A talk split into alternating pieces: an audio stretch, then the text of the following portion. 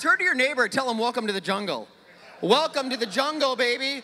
Some of you, that brought back memories.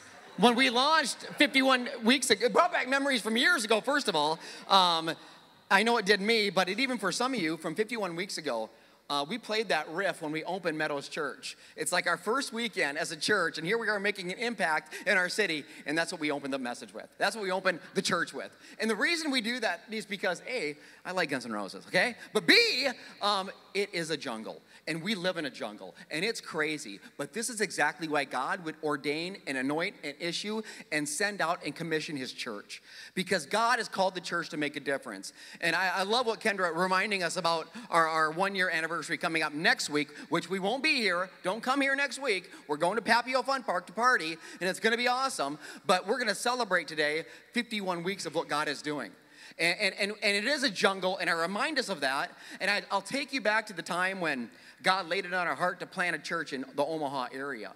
And I think to myself, church like like the church is god's plan. It's not man's plan it's god's plan. And church should be exciting church should be fun. People should want to go to church but many people don't.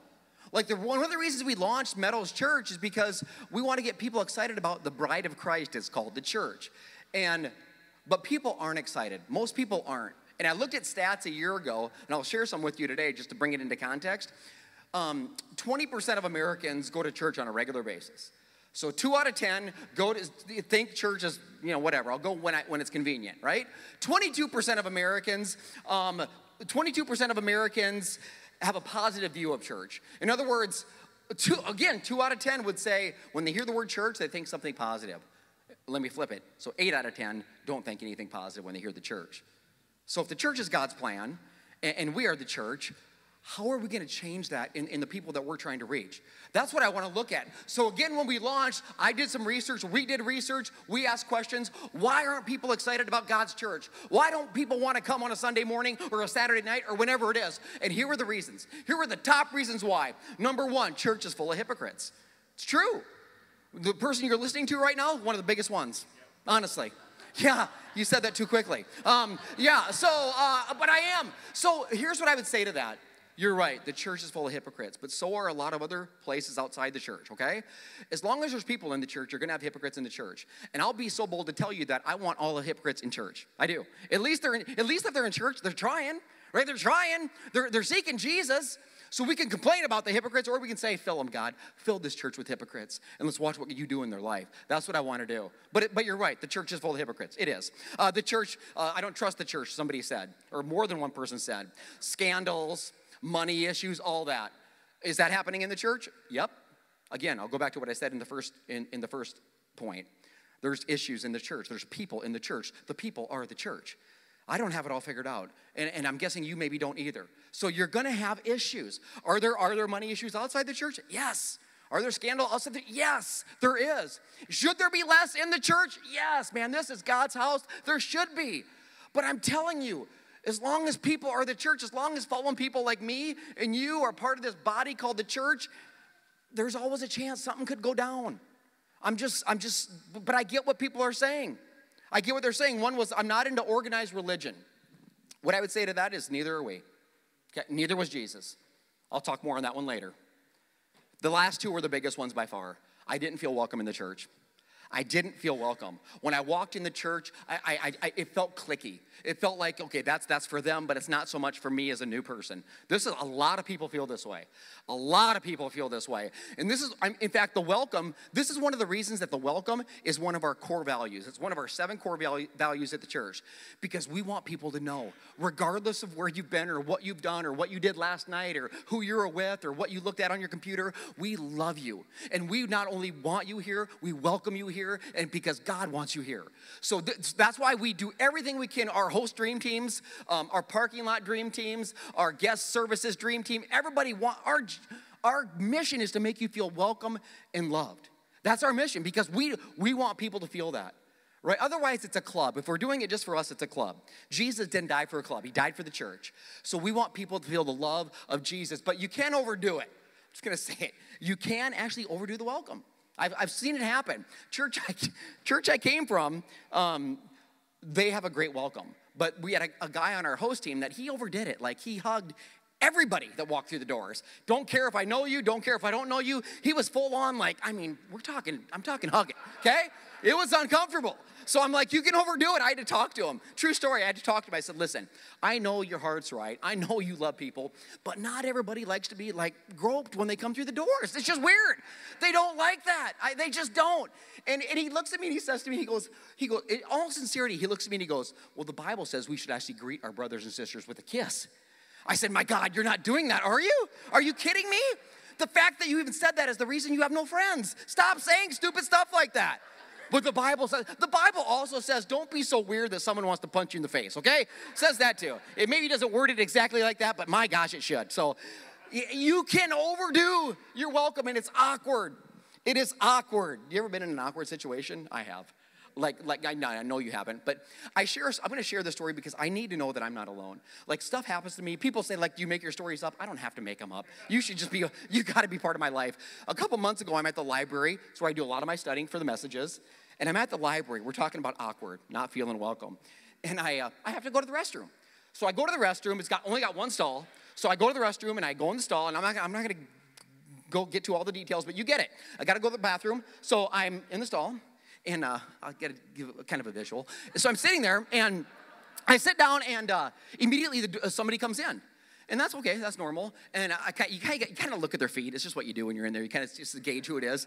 And I look at these little feet, and it's a kid and it's a kid walking in there, and he comes over and he starts rattling on the door like crazy. I'm like, oh my gosh. He's like, is someone in there? I'm like, yep, yep, someone's in here. So at that point, any normal kid or any normal person would leave and, and, and go find another restroom. There's a bunch of them in this building. Not him. He stands right by the door. I'm like, this kid's gonna wait it out. And I'm like, okay, but that's not the awkward part. I'm not even there yet. This is what happens next. Unfortunately, the construction of this bathroom, there, there was a gap um, in between the door and the wall of the stall. So I'm like this huge gap, and I look and I felt just this weird presence, and I look up and there's this kid just staring right at me. I mean, just, he's just staring at me, and I look at him and I'm like, "Are you? Where are your parents? I mean, do they teach you etiquette?" He's staring at me, and I'm like, "What are you doing?" And then he says this, "Can you hurry up?" I'm like, "What?" So you know what I did? I did what any red-blooded American would do. I got out my phone. I said, you know what? It's going to be a while. And I got out my phone and I just start watching videos. I had a standoff with a 10-year-old kid in the bathroom. I mean, does this? I mean, who stares at somebody in the restroom like that? Casey, I know you've done it, but who else? You know? Um, geez, I don't get it. That is awkward. Turn to your neighbor and say awkward. Awkward. It's awkward. Okay, so the welcome, you get it. The last one, and probably another big one, people believe and think that church is a waste of time. Okay? Many of you have thought that. Some of you, you, you might be thinking that right now as you listen to me preach. But, but bear with me, bear with me. Um, this was my story. This is why I would leave the church at 18 years old. I thought it was a waste of time. Time is valuable. Your time's valuable. It's, it's one of the most valuable things that God could give you your time. Like it's fleeting all the time, right? So to spend an hour, hour and a half somewhere, boy, it better be doing something or whatever. Otherwise, people aren't going to want to do. They're not going to want to go. And, and me growing up in the church, I grew up in a Catholic church, and I went to Catholic grade school, went to church three times a week. And for me, at 18 years old, when I went to college, I left the church. Because why? I thought it was a waste of time. I thought it's not making a difference in my life right? And I'm not bad mouthing the Catholic Church at all. I mean, that's where I got my foundation for Jesus. There are incredible Catholic churches, incredible Protestant churches. I mean, I don't get into all that. I'm just telling you, for me, where I was, I thought, I ain't going. It's, it's, it's a waste of my time. That's what I thought. But I didn't get a lot of it either. I didn't understand it. That was part of the problem. I'm like, I don't get what you're doing. Why, why do we, like, why when the priest says we're going to sing out of the hymnal, and he says we're going to sing uh, verses one, two, and four. And I'm like, I, I was like, what? What about verse three? Like, what's wrong with verse three? And I read verse three. I'm like, what don't they want me to know? I couldn't even, I mean, I'm like, there's nothing in here. Why would we skip this verse? Didn't get it. Why are we kneeling and then standing and then sitting and then standing and then kneeling and then standing and sitting and standing? I'm like, if I want this much exercise, I'll join a gym. Come on. I don't get it. But the one part about growing up in the church is I, I, I look forward to the first communion. As a 10 year old kid, a boy, I'm like, something cool about getting to drink wine. I'm like, I get to drink the wine. We get to drink the wine. We're all excited for our first communion because, you know, in, in, the Catholic Church, there's real wine. They mess around. It's real stuff. So I took, I remember taking that big gulp when I, my first communion, took a huge gulp, and I'm like, this is going to be awesome. It about killed me. It was so horrible. I'm like, did they brew this stuff in the basement? It was terrible. Horrible. Like it made Boone's Farm look like top shelf stuff. And if you don't know what Boone's Farm is, consider yourself lucky because it's horrible. But but it'll get you drunk. I mean, that's why I drank it. But anyway, so what is the point? The point is there's a lot of reasons why people don't go to church. A lot of reasons why people would leave the church. But what can the church be? The only church you've known is the church that you've known. The only church that you've ever known is the church you grew up in. When people say to me, Pastor, we should do this type of music, we should set up this way, we should welcome this way, we should pray these prayers, why they're saying that um, is because that's what they're used to. That's what they grew up with. But what can the church be? The church, we're in a series called Dream On. The church is God's dream, and I think He's calling His church to dream again. That's what I believe with all my heart in this series. And I, so, so this is what I want to do, and this is my heart, or our heart for Meadows Church. We want to be as close to the first church as we can. The first church was a church in Jerusalem. You, you, a guy named Jesus, when he died and rose three days later, miraculously, he would hang out for 40 days with his best friends and hang out and reveal himself to a bunch of people. And then he would ascend up into heaven like a miracle. I'm talking, he did it. He rose up into the clouds and he sent his Holy Spirit. And the first church began. And if we ever are going to get it right, I, I, think the closest model that we ever have to what God wants the church to look like is that church, right? Those people walked with Jesus. Those people literally ate with Jesus. They hung out with Jesus. They they they did life with Jesus. So and they didn't get it all right either. But that's the closest model we have. So I keep going back to God's word. I'm like, God, for Meadows Church, because that church was attractive in Jerusalem. That church was changing lives in Jerusalem, and I want this church to be like that church. I want us to change lives and reach people and do amazing things things in the name of God. So I want to take you to that church because I want that to be our church. If you have a Bible or a mobile device, go to Acts 2. So Acts 2 is right after the Gospels Matthew, Mark, Luke, John in the New Testament, and then Acts. It's called Acts because it's a book about action. They, they were, it was no longer just hearing the word and coming to church, checking off the list. Man, it was action. We're going out. We're going to be the church. That's what it was all about. Acts 2, verse 42. And if you don't have uh, a Bible, we're going to throw it up on the screen as well. But this is what this is the very first church now. Jesus has sent his Holy Spirit, which is Jesus in spirit form, and Jesus now is up in heaven with God, but his spirit is everywhere and it's hovering over the believers. And in verse 42, check this out. This is the first church. All the believers devoted themselves to the apostles' teaching, to fellowship, to sharing in meals, including the Lord's Supper, and to prayer. Let me rephrase it all the believers devoted themselves to the God's word, to God's church, to life groups, and they wrapped it all in prayer. That's what they did. This is what the first church did. That's just the first verse. It says, A deep sense of awe came over them all. The apostles performed many miraculous signs and wonders. Not Jesus, but the church performed miracles. This is the power of Jesus. Did you know the same power then is the same power that we have access to now? That's what's cool about Jesus. It's amazing what he wants to do in and through you. It says all the believers, and he's now he we've heard all three times, okay? Not not 20% of the believers, like the stats we heard about, but all. But we can't expect people just to flood to the church if we do what we've always done. We've got to get radical like the first church if we're going to reach God's people. He keeps saying all, not the people that just had nothing better to do on a Sunday morning, but all. And when all showed up, God showed up. All the believers met together in one place and shared everything they had. Say, shared. They sold their property and possessions and shared the money with those in need. Say, shared. They worshiped together at the temple each day, met in homes for the Lord's Supper, and shared, say, shared. They did a lot of sharing. Their meals with great joy and generosity. All the while they did it, they praised God and enjoyed the goodwill of all the people. And guess what God did? He added to their number every day those that were being saved. This is the first church. You want to talk about a movement? You want to talk about uh, radical? Man, you want to talk about revival? This was the first church. Let me sum it up for you. I, I like to give you a main point almost every week. Like, I'll rarely preach points that are like seven or eight points because most people don't remember any of them and it's so overwhelming, you don't do nothing. But if I give you something that you hold on to, something that you can remember, something that you can own, uh, this is that. When we share with others, because you heard the word share, and we care for others in the name of Jesus, our world will change our world will change. I, I, think I forgot to give you the title. Tell three people around you, tell, tell them the title Change the World. Change the world. Uh, ultimately, God's, God would commission His church That's what they're supposed to do. They're not just supposed to show up and sing songs, hear a message, and go, go out to eat and live their life. Okay, that's not the church. That, that, that might be a little part of it, but it's not the full context of the church. The church was, was ordained by God to change and save the world through his son Jesus. This is the church. When we share with others and we care for others in the name of Jesus, our world will change. It's funny because I, I put that uh, main point together, or God gave it to me, and I wanted to cut it because you want main points tight, succinct, so you can remember it, so you can own it. So almost the shorter the better sometimes. So I'm like, God, can't we just take out in the name of Jesus? Because they get it. It's a church, it's Jesus. You know, we, we understand that, God. So can it be just we share with others, we care for others, and the world will change?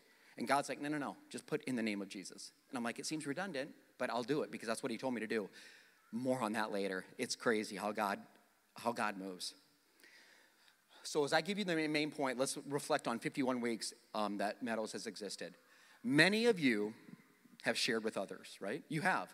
One of the number one things you shared is the most valuable thing you can share. It's your faith and your story your faith and your story. I've said it before. We can debate the Bible, we can debate theology, but you can't debate a changed life. You can't do it. So when you share your faith and your story, that's the number one way to, to, get people intrigued about your church or your faith or your Jesus is your story. And if Jesus hasn't done something in your life, man, keep showing up, keep taking steps towards Him because it's impossible to get close to Him and not change. That is impossible. Okay? That is impossible. So you've shared and you've cared. Many of us mentor in the schools now through teammates. Meadows has started to do that. If you have questions, come see me. I'll show you how to do it. Many of you joined life groups. By the way, our life groups through this series, we've grown from one, and then we had six, and then we have nine. Now we've multiplied to 12 life groups in the church. This is so exciting because the life group, a life group is the purest form of the church. It is. So, man, it, it, that's a next step if you haven't checked that out yet.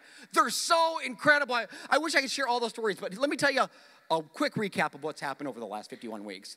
Uh, they've served at the Open Door Mission. They've served at retirement communities. They've served veterans. They've served homeless people. This is all happening through life groups, by the way. So many things that maybe you don't know that's going on in your church. So they're, they're, they're sharing and they're caring. And is God adding to our number those that were being saved? I don't know. You tell me. We've gone from zero people to 84 people that have given their lives to Christ in this church. 84 people. 84 people. This excites me so much. Now, can we get better at caring and sharing? Yes, we can. My gosh, sharing is not a natural thing that I do. It's not. Ask my wife. We order dessert. I tell her, honey, you come at my dessert. I'll put a fork right through your hand. I'll do it. Don't be doing that. Don't you get your own dessert, and you know, and I want to bite of yours though, because so you know how it goes. So sharing it does not come natural, but but this first church, they, they cared and they shared like no other. But this is why City Serve next week is so crucial.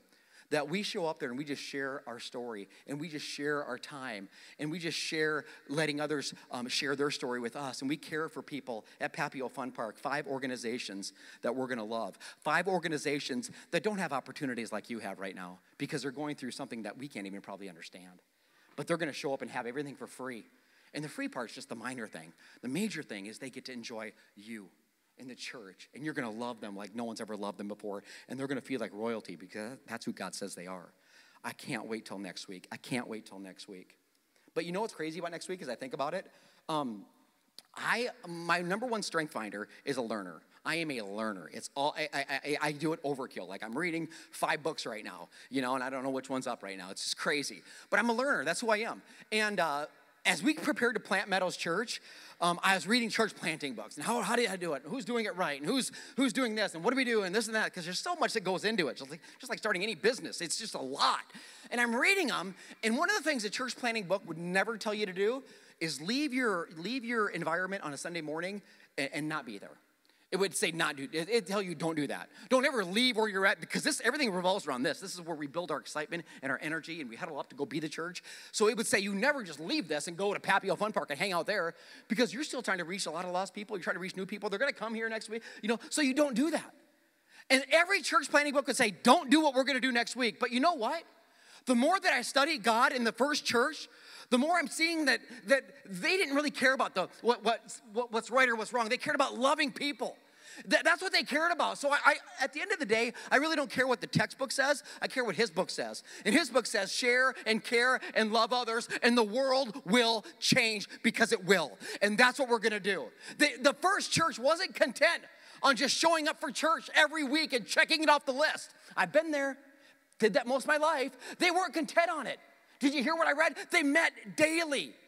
They shared daily. They cared daily. They read the word daily, and God added to their number daily those that were being saved. Why? Why? Because, they, because the, the reality of the risen Son of God was true to them. So, so they weren't content on just be or going to church, they were hell bent on being the church. And that's the church that I want to be. That's the church that I hope that you want to be. We got to keep going. I gave you some of Acts 2. I'm going to jump to Acts 3. I'm not jumping, actually. This is, this is right after the last verse I read you, which said the Lord added to their number those that were being saved. The very next verse is Acts 3, chapter, or chapter 3, verse 1. This is what it says Peter and John went to the temple one afternoon. So Peter and John are going to church. They're going to go take part in some prayer. As they approached the church or the temple, a, a man, lame or crippled from birth, so all of his life, was being carried in. Each day, say each day. Each day, wow. Each day he was put beside the temple gate, the one that was called the beautiful gate, so he could beg from the people that were going into the temple. When he saw Peter and John about to enter, he asked them for some money, which I'll guarantee you this guy asked for almost every day that he was at that temple. Every day he would ask for money. And so many times we think money is the answer, and I'm not anti money. I'm like, God bless me with it. I'll do something great with it, I promise. Just trust me. You know, but I'm telling you, it, and, and he got money from people. But think about what the man needed. He was lame, spiritually and physically. And the very thing that he was asking for couldn't help him either way. It's so good. This is what we say God's plans are always better than what we ask for or what we want. They are. So this so the guy's asking for something he doesn't even need at this point. And God says, I have so much more. And Peter and John know it. Verse 4 Peter and John looked at the man intently. I like that. Peter said, Look at us. The lame man looked at them eagerly, expecting some money. But Peter said, I don't have any silver or gold for you, but I'll give you what I do have. In the name of Jesus Christ of Nazareth, get up and walk. Then Peter took the lame man by the right hand, helped him up. And as he did, the man's feet and ankles were instantly healed and strengthened. He jumped up, stood on his feet, began to walk, and then he was walking and leaping and praising God, and he went to the temple with them. I love that. See, when we care with others and we share with others in the name of Jesus, our world will change. Do you think that man's world changed that day? It did. Trust me, his world was completely changed his world was completely changed. So much so that I love his response. He immediately jumps up and he praises God and he runs to the church. I love it. See, I would make every excuse in my life not to go. I told people, God, and a stranger why I couldn't go to church, why I wouldn't go to church. But here's something I do know when you've been impacted personally, by Jesus Christ through his church, when you've been touched by Jesus through his church, when he's worked a miracle or in you or your family, you will not only run to that church, you will beat down the doors of that church to get in and see what your God is gonna do next in your life. That's what you'll do. That's why he's excited. He was crippled all his life until the spirit of the church touched him. It was the church. I mean, it, it was Jesus, but through the church.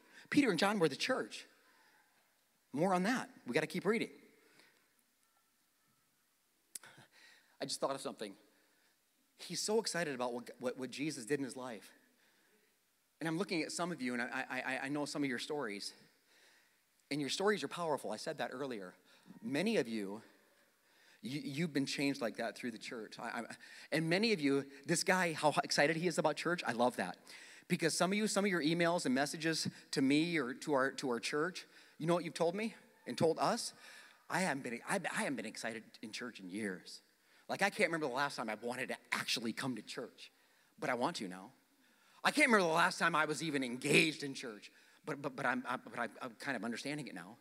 So many of you have sent these messages, and they, are so valuable. Keep sending your stories. We love them because we celebrate them because you're, you're God's people.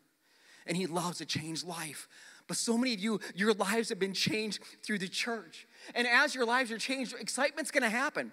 We're always gonna be a church that's pretty upbeat and fun. We always will be. Guns and Roses. I mean, who does that? We do that. And we're gonna do more stuff like that because I don't know what the church is supposed to look like besides what I see in the first church. And they had fun and they partied and lives were changed. Church didn't look like a funeral, it looked like a party because they had something to celebrate. They did. So why can't we have fun? Why can't we get amped up? I want to. This is God's bride. What's he want to do? I love it. We're, and some people are going to think we're crazy, right? They're, they're going to think we're weird. We're going to get criticized as a church as we grow, right? We're going to get called a cult, maybe sometimes. But you know what? The more I thought about that, if you're not called a cult every once in a while, you're probably not doing squat for Jesus. So, welcome to Meadows Church. Kool Aid's in the back. Help yourself, okay? Gosh, people call things a cult because sometimes you're just so fun and great that you don't know what's going on. But the sad thing is, there's so many churches that are dead and boring, and I, am not bad mouthing any specific church, but my gosh, why can't we get excited about the Word of God? Why can't it come alive for us like it did for them? Why would I think God looks at a, a church maybe that isn't excited about His Word and says, What are you doing? You've got the best news in the world. My son died and rose for you. And you're down there, humdrum, reading the word, do this, do that. Come on! That's what he says. He wants us to get excited about his church. A cult, yeah, whatever. So, anyway, so, okay, let, let me take you. So, so Peter and John have just done a miracle in the crippled man's life, right? That was Acts 3. Now let's go to Acts 4. That caught a lot of attention. They were probably called cult leaders at the time. They, they, they actually got arrested because what they did for the man. Because that's what religion will do, by the way. See, religion, I talked about earlier, I'm not into religion, neither are we. The religious people were the ones who just arrested John and Peter. The religious ones are the ones that will miss the miracle because of their ministry, right? That's the religious people. I have no desire. No desire. They miss the miracle. It's so crazy. The religious people arrest John and Peter. So in Acts 4, I'm gonna give you the seventh verse and a few after that. This is what it says.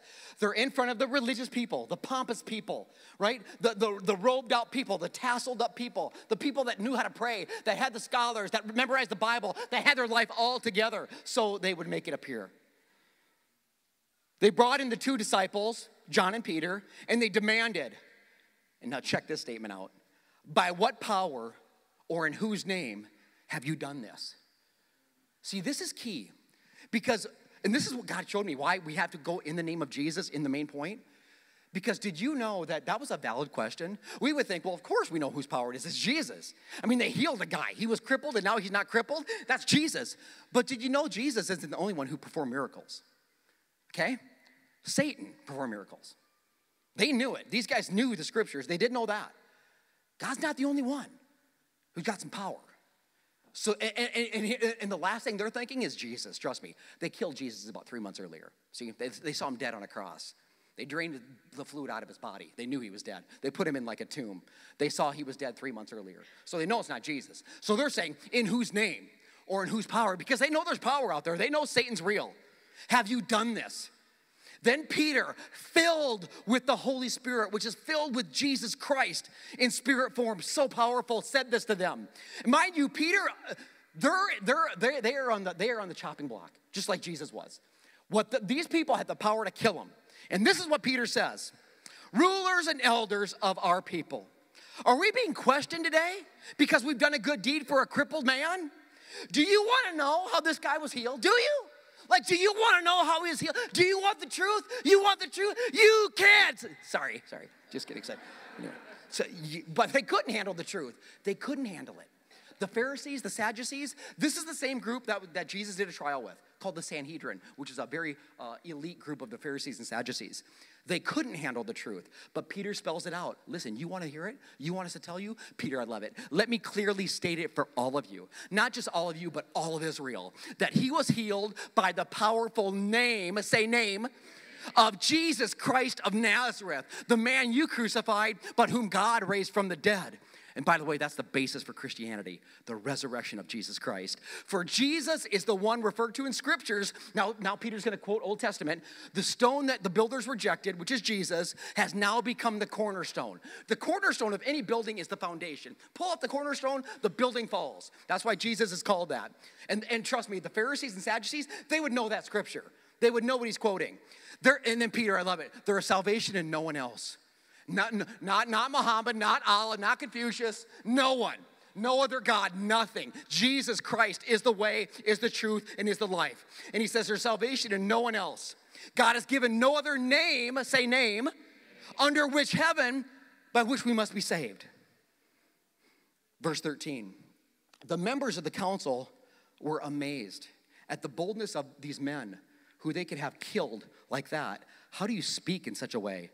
For they could see these are no ordinary men. I love it. I love that statement with no special training in the scriptures. In other words, the Sanhedrin, these religious folks, are looking at, at, at, Peter and John and thinking, You're so ordinary. Like there's nothing special about you. And God's up there saying, That's what you think.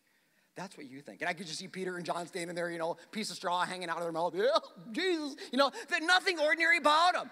Just these, just these weird ordinary, less than ordinary dudes. But aren't you grateful that God would use the less than ordinary to do the extraordinary through his church? That excites me so much. And that's what God is doing here. He's doing an extraordinary work through these guys. We send out message clips um, of our message throughout the week, and we want to inspire you, not just on a Sunday morning, but we just believe the church should kind of last throughout the week and that we should live it out. So we send you these clips to inspire you and help you share your faith with other people. One of the clips we did a month ago got uh, to my, to my hometown in South Dakota. And one of my old friends saw the clip. And I haven't talked to him in years. And he reaches out to me on Messenger and he says, I cannot believe what God is doing through you.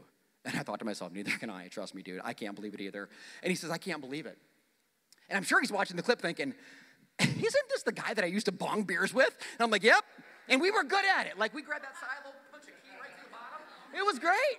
It was great. I mean, now I actually use my car keys to, to drive a car. I mean, who would have thought? But, but back then it was different. Anyway, um, not that you don't know how to do that. I'm, I'm looking at you guys. Um, so he, he gets a hold of me and he says, I want what you have. Because he's, he's, he's in addiction, he's struggling. And I, and I texted him back, I said, You know what? You want what Jesus has. I'm still pretty jacked up, but I'm telling you, if you get close to Jesus, he'll change your life. He saw it and he wanted it. And he thought if there's hope for me and if there's hope for you, there's hope for him. And there is. And there is. I love it. A changed life. So they're amazed at what they're hearing Peter and John say. But not only were they amazed, but they would speak in the name of Jesus, they would have been appalled by that. To hear the name of Jesus, again, we murdered your, your friend Jesus. We killed him ourselves. He was dead. He's, he's dead. He's in the tomb. It's, it's over. That would, that, that would appall them so much to hear that. They want to hear anything but his name. And now you're telling me he's alive? What? And Peter's like, yeah, he's alive. He's alive. Not only is he alive and with us, but now he's in us. So now you're not only dealing with, with just one person, but you're dealing with an army called the church that's not waiting on a move of God, but now they are a move of God. That's what Peter said to him. He's moving in them. Peter's like, You can't stop what Jesus is doing. I want people to say that about our church. I don't know what God is doing there. They look like a bunch of ordinary people, less than ordinary people, but I don't understand it. God's hand is on that church. God's hand is doing something supernatural, and lives are being changed. I want that so desperately for our church. Peter and John are the church, caring and sharing in the name of Jesus, and the world is changing around them. They weren't into religion they were into a relationship with people that didn't know Jesus. What, what was crazy, our kids are having a good time over there. I don't know if you can hear that, but I love our kids' ministry. I love that. See, when I was a kid, there was no screaming. My mom would swat me alongside the head. Don't be doing that. And, uh, you know, but I, that I just reminds me, I love a church where kids can go and have fun and scream and play. My gosh, if we get if we get kids on fire for Jesus and they actually associate the church with something that's actually fun, think of how they can change the world. They love they'll fall in love with Jesus. They'll fall in love with this church, right? And and hopefully they'll lose their voice in there. Then you won't have to hear them later today. I mean, there's all kinds of wins. So, gosh, I love it. I love hearing kids just go crazy in there. Warms my heart. Something that I don't want you to miss as we get ready to close out the message is this. back to the crippled man that was by the temple. For 40 days, they would put him in a heap, just like a heap of flesh. Throw, throw him there, give him a can, let him beg. How many times did the religious people walk by that guy? The Bible says that he was crippled all of his life. It says over 40 years. Thousands of times they would walk by him. Thousands of times. I'm sure make fun of him maybe. Oh, oh, if there's people around, I'm sure they'd flip him a quarter or something. Because if people are watching, I'm gonna make sure you see me put some money. I'll give you some money. Oh, I'm sure they'd even pray with him, but people gotta be around to see it and watch it. I'm gonna pray a big showy prayer so you can see how religious I am. Could give a crap about you, but look at us. Religion. Religion points at us. The gospel points at, Jesus. How many times did they, but Peter and John going to church that day, they had an agenda that day. This guy interrupted their agenda, but they had the time to stop him and love him, care with him, and share with him, and he's changed.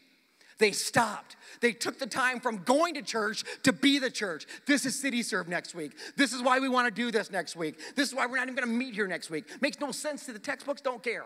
Don't care. They didn't make sense what they did. A lot of things they did didn't make sense to me, but it sure seemed to it sure seemed to change lives and help people fall in love with Jesus. And that's what we want. So let's close it out with Acts 4, 16 through 20.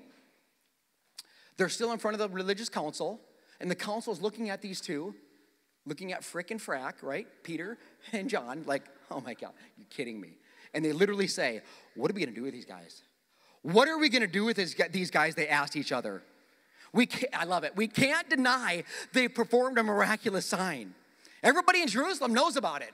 That's a crazy statement. We can't, we can't deny that you like healed that man.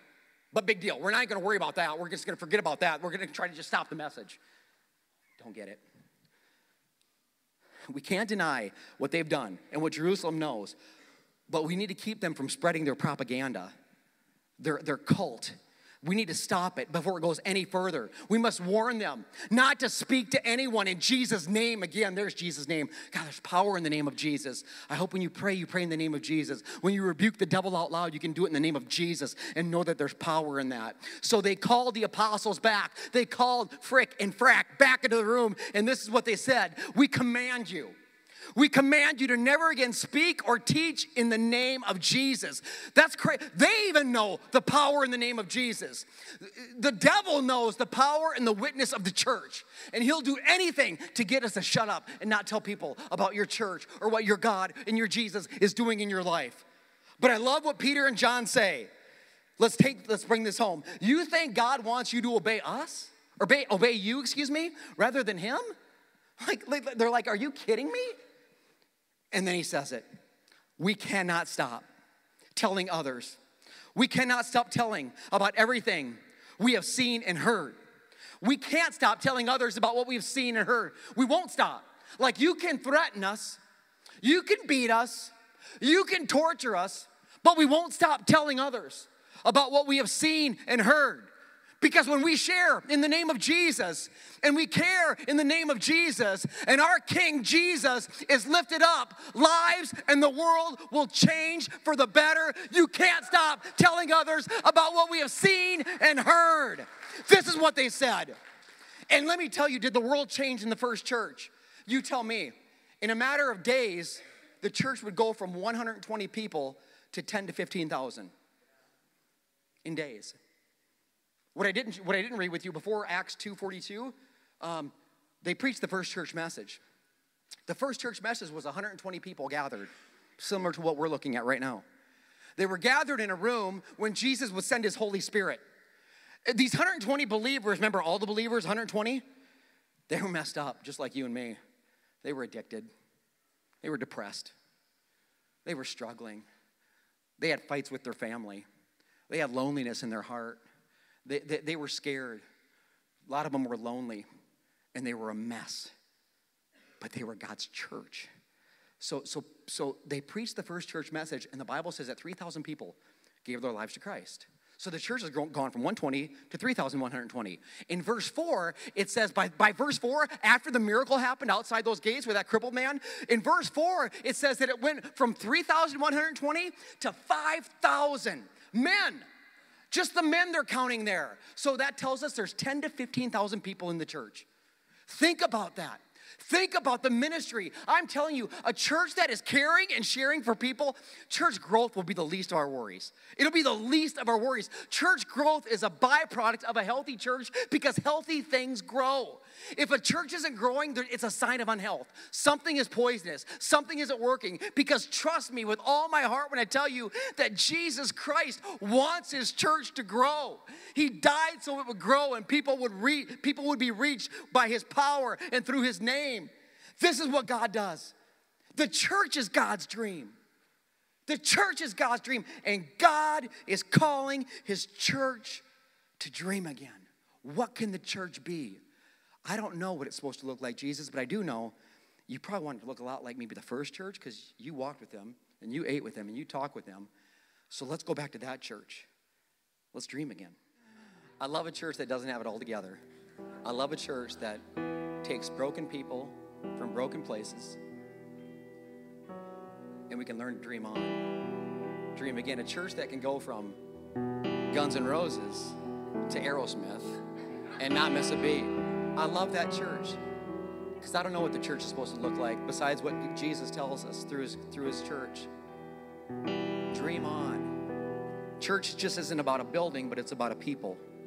It's about you. You're the church. You matter desperately to God. If you don't know that walking through these doors this morning, I hope you do now.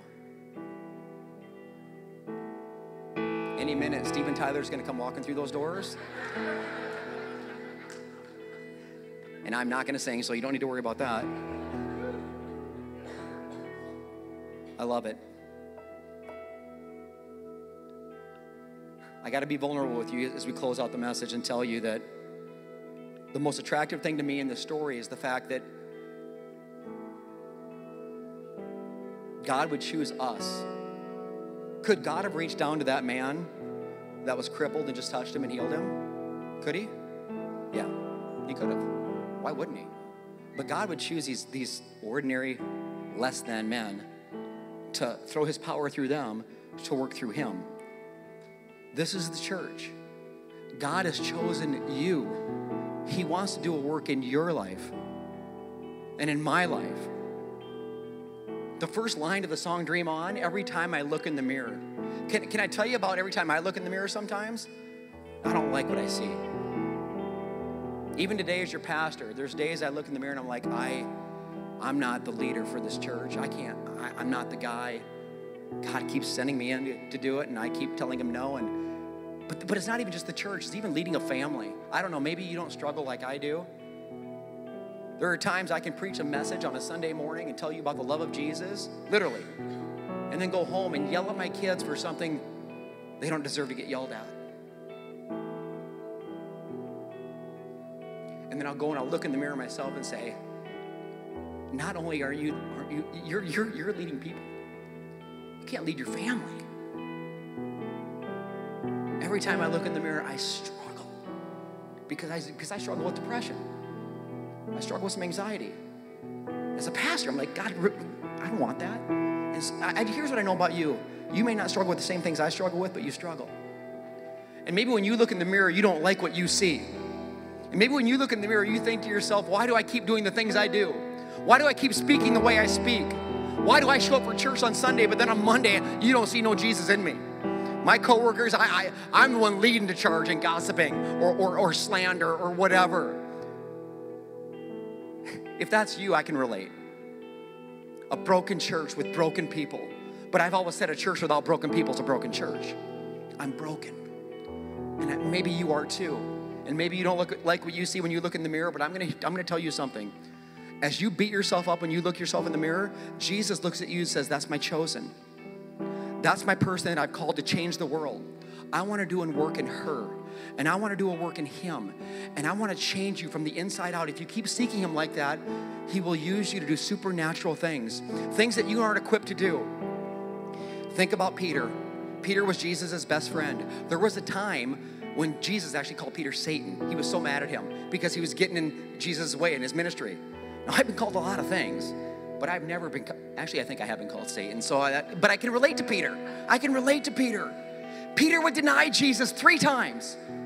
Peter would deny Jesus three times. A few months earlier, I don't know the man. Once. I don't know the man. Twice. I don't know the man. Thrice. Three times. And the third time they said he cursed and said, said vehemently, I don't know the man. The next day, his best friend, his teacher, his Lord would hang dead on a cross. And Peter would probably be there that night, looking in a mirror, bawling. I'm less than. I'm not worthy. I'm worthless. He trusted me and I let him down. I, I, I can never get things right. I've screwed up time and time again. And Jesus looks down at him and says, I choose you. I choose you. I choose you. If you forget, or maybe you don't know, Peter was the man. The guy who betrayed Jesus, he was the man who would preach the first church message, and 3,000 people would be saved from their sins. That was Peter. Acts 3, we read it together today. It was Peter. When the crippled man asked for money, it was Peter that said, Silver or gold I don't have, but I'll give you what I do have in the name of Jesus Christ. Get up and walk.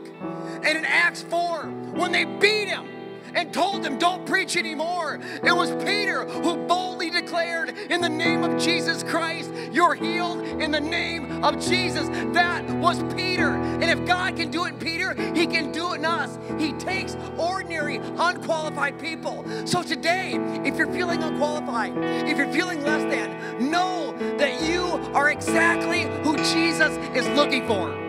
That's who it is. It's you. It's you. We're believing something today in our church. If God did miracles like that, then He can do it again.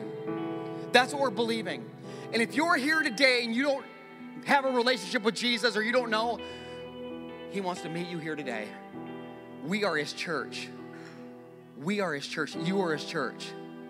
And the gates of hell will not prevail. Heavenly Father, I thank you so much for your word and your truth. God, I thank you for your movement in this place today. God, as we prepare to lift up a word to you and lift up music to you, God, I lift up everybody in this place who feels less than, who looked in the mirror this morning or last night or last week and they thought, I'm not a good parent. I've been there, you know that, God. I'm not a good dad. I'm not a good mom. I'm not a good spouse. A follower of Jesus, are you kidding me? I'm not a good coworker. I, am not who they think I am. God, for the people that is, are feeling that right now, God, let them know that you're looking at them right now saying, I choose you. I love you. You're what I died for. You're unqualified. You're depressed. You're anxious. You're worried. And I love you. And I love you. And I love you. And I want to use you. And I want to change you. And I want to do something through you that, oh, oh, if you could see it. Oh, if you could dream it. The plans that I have for you, says the Lord, they're good, they are great. The church is God's plan to save his people through his son, Jesus Christ. And we're believing in this church, and we're going to continue to declare it, that the best is yet to come. In Jesus' name I pray.